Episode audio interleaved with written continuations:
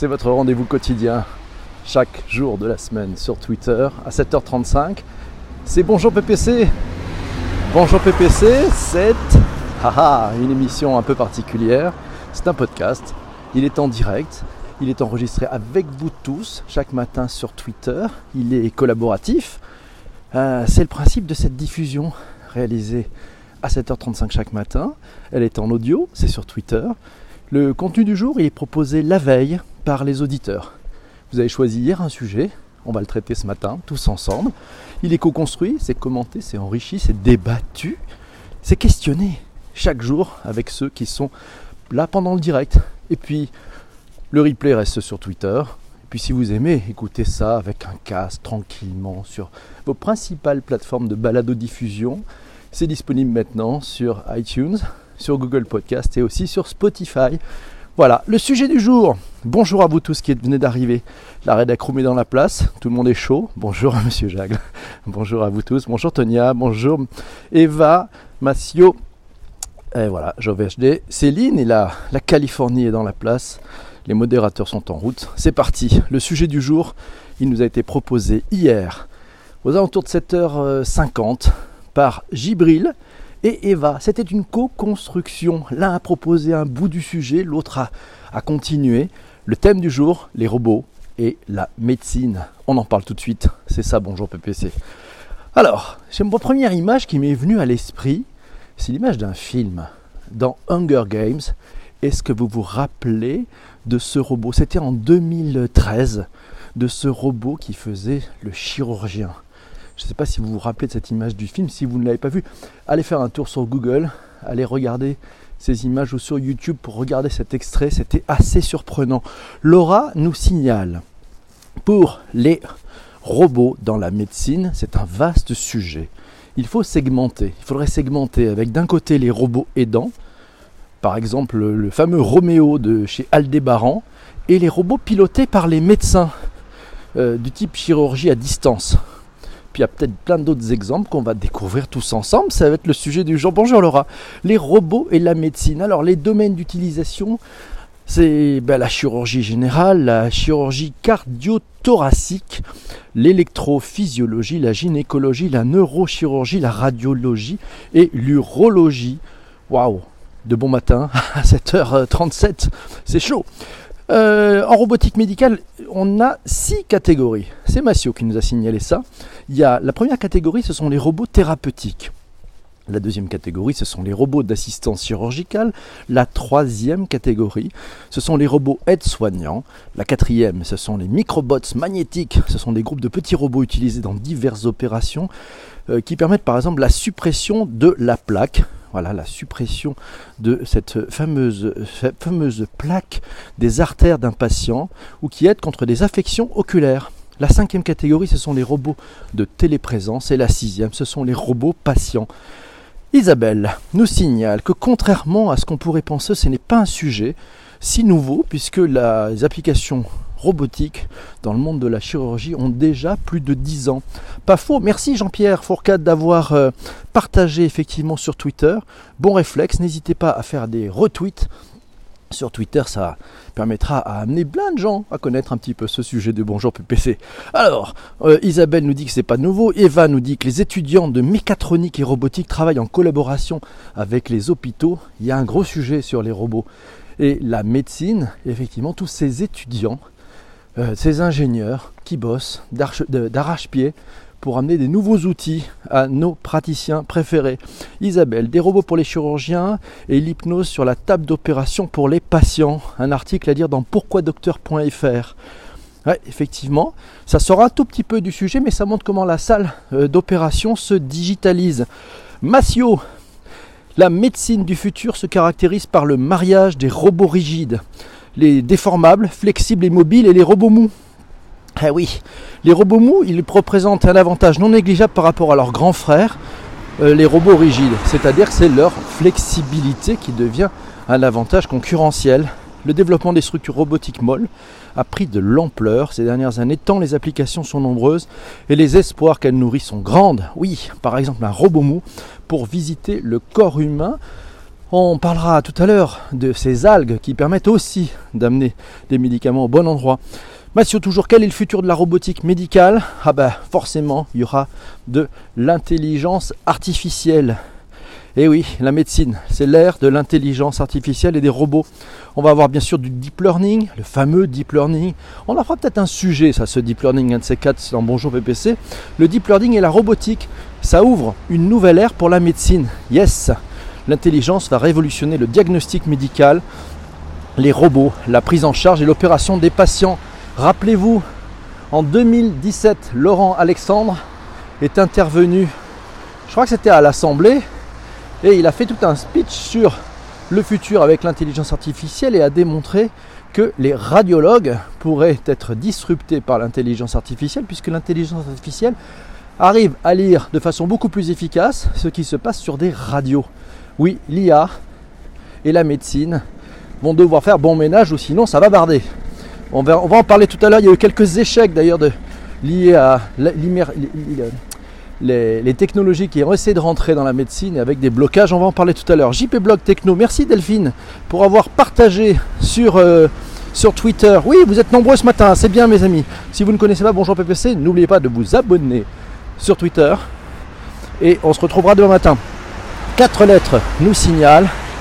Euh, il y a aussi l'impression 3D qui permet aux chirurgiens de voir et mieux, et mieux appréhender l'opération avec de la réalité augmentée également. Exactement. JP Block Techno dit aujourd'hui de plus en plus d'interventions sont pratiquées. Merci Chénard, merci Laura. Euh, sont pratiquées avec des robots chirurgicaux, avec des outils qui permettent par leurs gestes des opérations extrêmement précises et sûrement plus précises que un être humain qui pouvait être un peu fatigué. C'est quand même pas mal. Patrick nous dit Tout le monde connaît Siri, l'intelligence artificielle disponible sur iPhone. Yes On ne pas le keynote cet après-midi d'ailleurs de chez Apple. Euh, désormais, vous allez découvrir MedWatt. C'est l'intelligence artificielle développée par les médecins de l'université californienne de Stanford. C'est disponible sur Internet. Ça répond à toutes les questions portant sur la santé des utilisateurs via un robot conversationnel, un chatbot? Yes. Once again, Eva. Eva, Eva nous a sorti un article de médecine et robotique sur les exosquelettes et les soignants. Le titre est Les exosquelettes et les soignants, quel avenir? L'exosquelette d'assistance.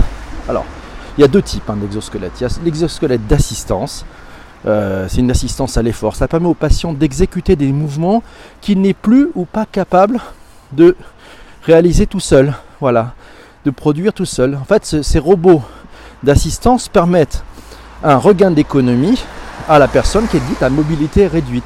C'est pas mal pour faire de la rééducation aussi. Et puis on a l'exosquelette amplificateur de force.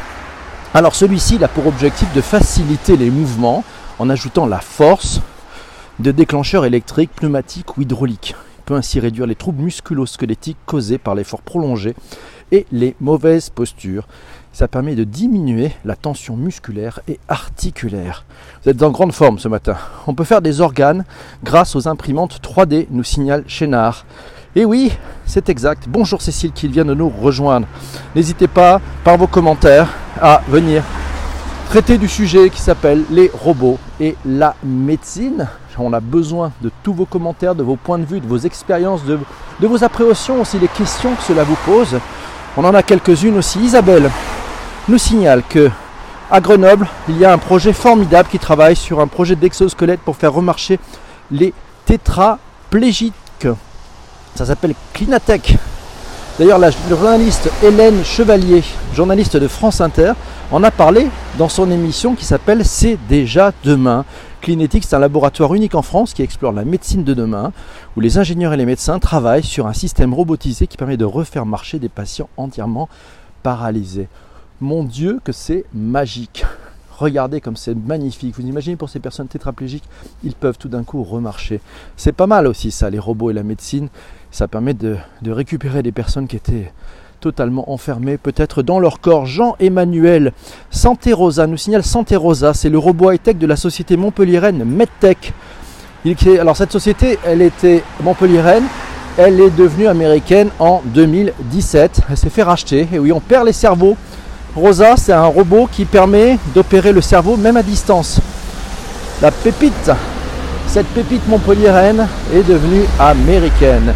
Jean-Pierre nous signale un robot chinois qui a réussi son concours de médecine. C'est le robot chinois Xia Ouyai.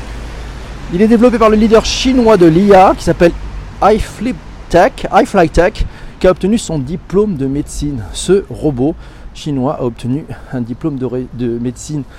Preuve, s'il en était, que l'intelligence artificielle peut accumuler suffisamment de savoir-faire pour devenir un chirurgien licencié. Waouh. Qu'en pensez-vous? Ça vous fait froid dans le dos ou pas? Ou vous trouvez que c'est une formidable opportunité? Alors, monsieur le cordonnier dit Moi, si c'était moi, je robotise tout moins cher avec le temps. Waouh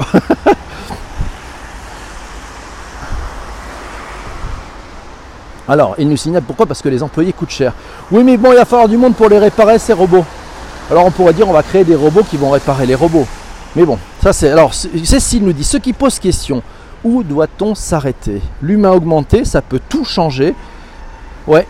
Et Eva dans ma cuisine nous dit, oui, euh, répond à Cécile, oui, il va falloir tout protéger juridiquement. Laura nous signale que ouais, ça fait un peu peur, ça fait peur. Chénard nous dit ça fait un peu peur cette histoire. Ouais, où va-t-on va mettre la barre? À quel endroit allons-nous nous arrêter? Sommes-nous bien en train de parler des logiques de Cobot ou pas? Patrick nous signale le premier robot chirurgical au monde, c'est le Art Robot.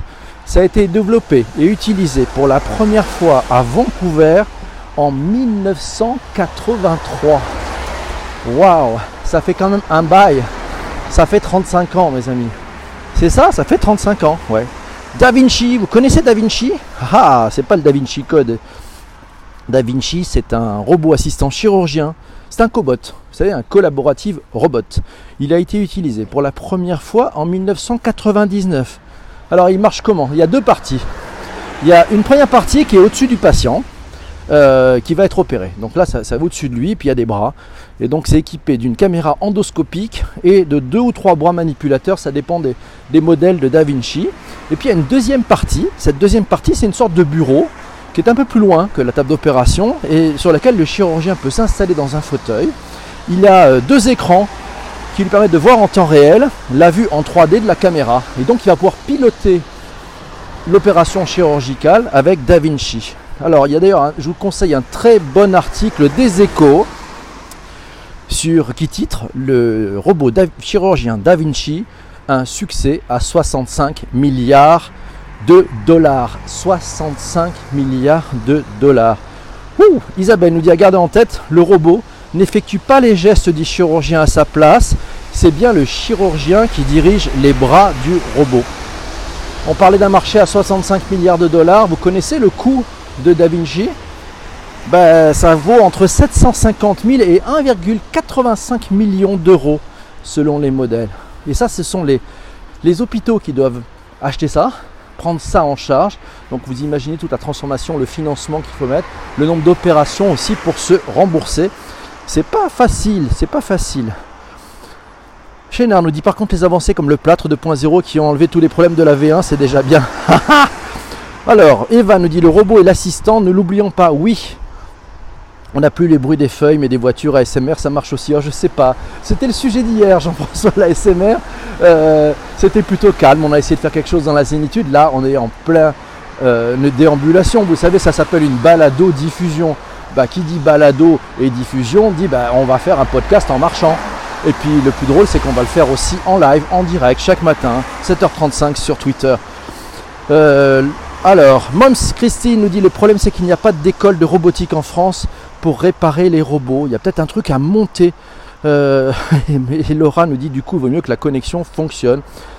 Quatre lettres nous dit il faut également former les chirurgiens. C'est un très bon point ça. La formation des praticiens, des chirurgiens, des médecins face à toutes ces avancées technologiques, à ces opportunités technologiques avec l'IA. Regardez, la, Watch euh, version 4 d'Apple envoie les données euh, de votre cardiogramme qui est pris en temps réel sur votre montre, peut l'envoyer à votre médecin praticien. Ça ne marche pas encore en France, mais aux États-Unis, c'est possible. Voilà, donc on va y arriver. Comment former les médecins pour appréhender ces informations, cette data, euh, de devenir maître dans l'art d'une data visualisation, d'interpréter, de, comprendre ces données. Ça pose aussi toute la question du modèle économique, comment facturer des prestations à distance? On n'est pas encore tout à fait prêt en France, ça va peut-être venir. Euh, Monsieur le cordonnier nous dit, imagine un robot qui me fait le pain. Combien de recettes dans sa mémoire? N'y arrête de rien. Et pour les gâteaux, toutes les recettes mondiales, on dérive un tout petit peu du sujet. On va revenir sur les robots et la médecine. Allez, on revient sur Da Vinci. Euh, ça coûte entre 750 000 et 1,85 millions d'euros. Il y en aurait 4500 en circulation dans le monde et 125 en France quand même. Isabelle nous dit les chirurgiens qui opèrent avec l'assistance d'un robot ne veulent plus entendre parler d'opérer sans ce robot. Pourquoi? Parce que c'est plus précis, parce que la chirurgie est plus fine. Alors, est-ce une addiction ou est-ce qu'on est en train de réussir une vraie transformation digitale? Avec euh, ben, les, principaux concernés qui s'approprient ces outils dans une logique de collaborative robot. Alors tiens, on va parler d'un échec. Il faut parler des échecs, ça permet d'apprendre. Je ne sais pas si vous connaissez SEDA6. Euh, S-E-D-A-S-Y-S, c'est le robot anesthésique. Anesthésiste, ça a été lancé par Johnson Johnson. Euh, c'était il y a trois ans. Voilà, donc en 2016 échec. Donc en 2013 ils l'ont lancé. Et selon la presse américaine, ce sont plutôt les anesthésistes américains qui ont tout fait pour bloquer l'expansion de ce robot de peur de se voir disrupté. Donc vous savez, quand il y a des nouveautés, il y a deux façons de réagir. Il y a ceux qui se couchent en travers de la route pour essayer de bloquer, et puis il y a ceux qui continuent à courir pour essayer d'avancer. On voit bien qu'avec Da Vinci, il y a des chirurgiens qui décident d'avancer et qui profitent des opportunités. Et puis on voit que sur le coup des anesthésistes, ils sont mis en travers de la route. Mais vous savez, ceux qui se couchent en travers de la route, il y a un principe très simple, généralement c'est ceux qui se font écraser. Voilà. Mais bon, c'est quand même la preuve de la résistance d'une corporation qui a eu raison de cette prouesse technologique. Isabelle, autre sujet pour aujourd'hui, la robotique de service. Alors la société BeWell Connect collabore par exemple avec Robotopy pour intégrer des services healthcare, healthcare avec, Pepper. Vous savez Pepper, le fameux robot d'Aldébaran dont on parlait tout à l'heure. Matthew, une équipe de chercheurs de l'université de Harvard a mis au point en 2016 un robot mou qui s'appelle Octobot. Et oui, c'est sous la forme, il se présente sous la forme d'une pieuvre en 3D. Elle est totalement souple. Et puis la, prouesse technologique réside dans l'absence de composants électroniques rigides. Débarrassé d'éléments rigides, l'architecture du robot devient souple. Et ça permet de faire plein de choses. JP Block des robots comestibles pourraient bientôt travailler dans votre tube digestif. Oh berk, oh que berk, ça ça me plaît pas. Je sais pas si vous ça vous plaît. Euh, on parle ici de micro-robots comestibles capables de s'occuper de l'administration de médicaments et d'autres tâches dans le tube digestif. Oh là là, ça vous branche ou pas ça? C'est un peu chaud hein, comme ça. Merci, bedtime pour les. Pour euh, Tonia, n'empêche que la distance, ça peut résoudre une partie de la désertification médicale. Oui, il y a bien des avancées et ça signifie que ben, un chirurgien qui ne serait pas dans la salle d'opération pourrait dans quelques années opérer à distance totalement. C'est pas mal. C'est une bonne, euh, alors, Céline n'arrive pas à suivre, elle a un problème technique chez elle. Euh, il faut être précis, précis, précis dans une opération chirurgicale. Il est 7h53, il va falloir trouver le sujet de demain. On continue, on a plein de choses. Il y a les robots blobs aussi. Voilà, ça c'est Patrick qui nous signale. C'est pas des animaux, c'est des espèces d'amas de pâte silicone qui gonflent et dégonflent à certains endroits pour se déplacer. On se met ça dans le corps et ça nous nettoie. Aurélien nous signale que ça affiche un peu la trouille. Je suis entièrement d'accord. Euh, il va falloir qu'on fasse un, petit saut euh, psychologique avant d'accepter tous ces éléments dans notre corps. Une réflexion de Patrick sur la capacité d'apprentissage auprès de l'homme dans un premier temps, puis d'autres machines. Ça va forcément entraîner le cobot vers une autonomie presque totale où l'interaction avec l'homme ne sera plus vraiment nécessaire. Dans quel monde allons-nous vivre en 2028 C'est dans 10 ans qu'on pourra se poser peut-être la question. Roméo et Pepper, c'est pas pareil. Bien sûr que c'est pas pareil. Roméo et Pepper, ce sont deux choses différentes. Un robot mille pattes, transporteur de médicaments dans le corps de taille microscopique, c'est le petit nano-robot qui fait le boulot de l'intérieur.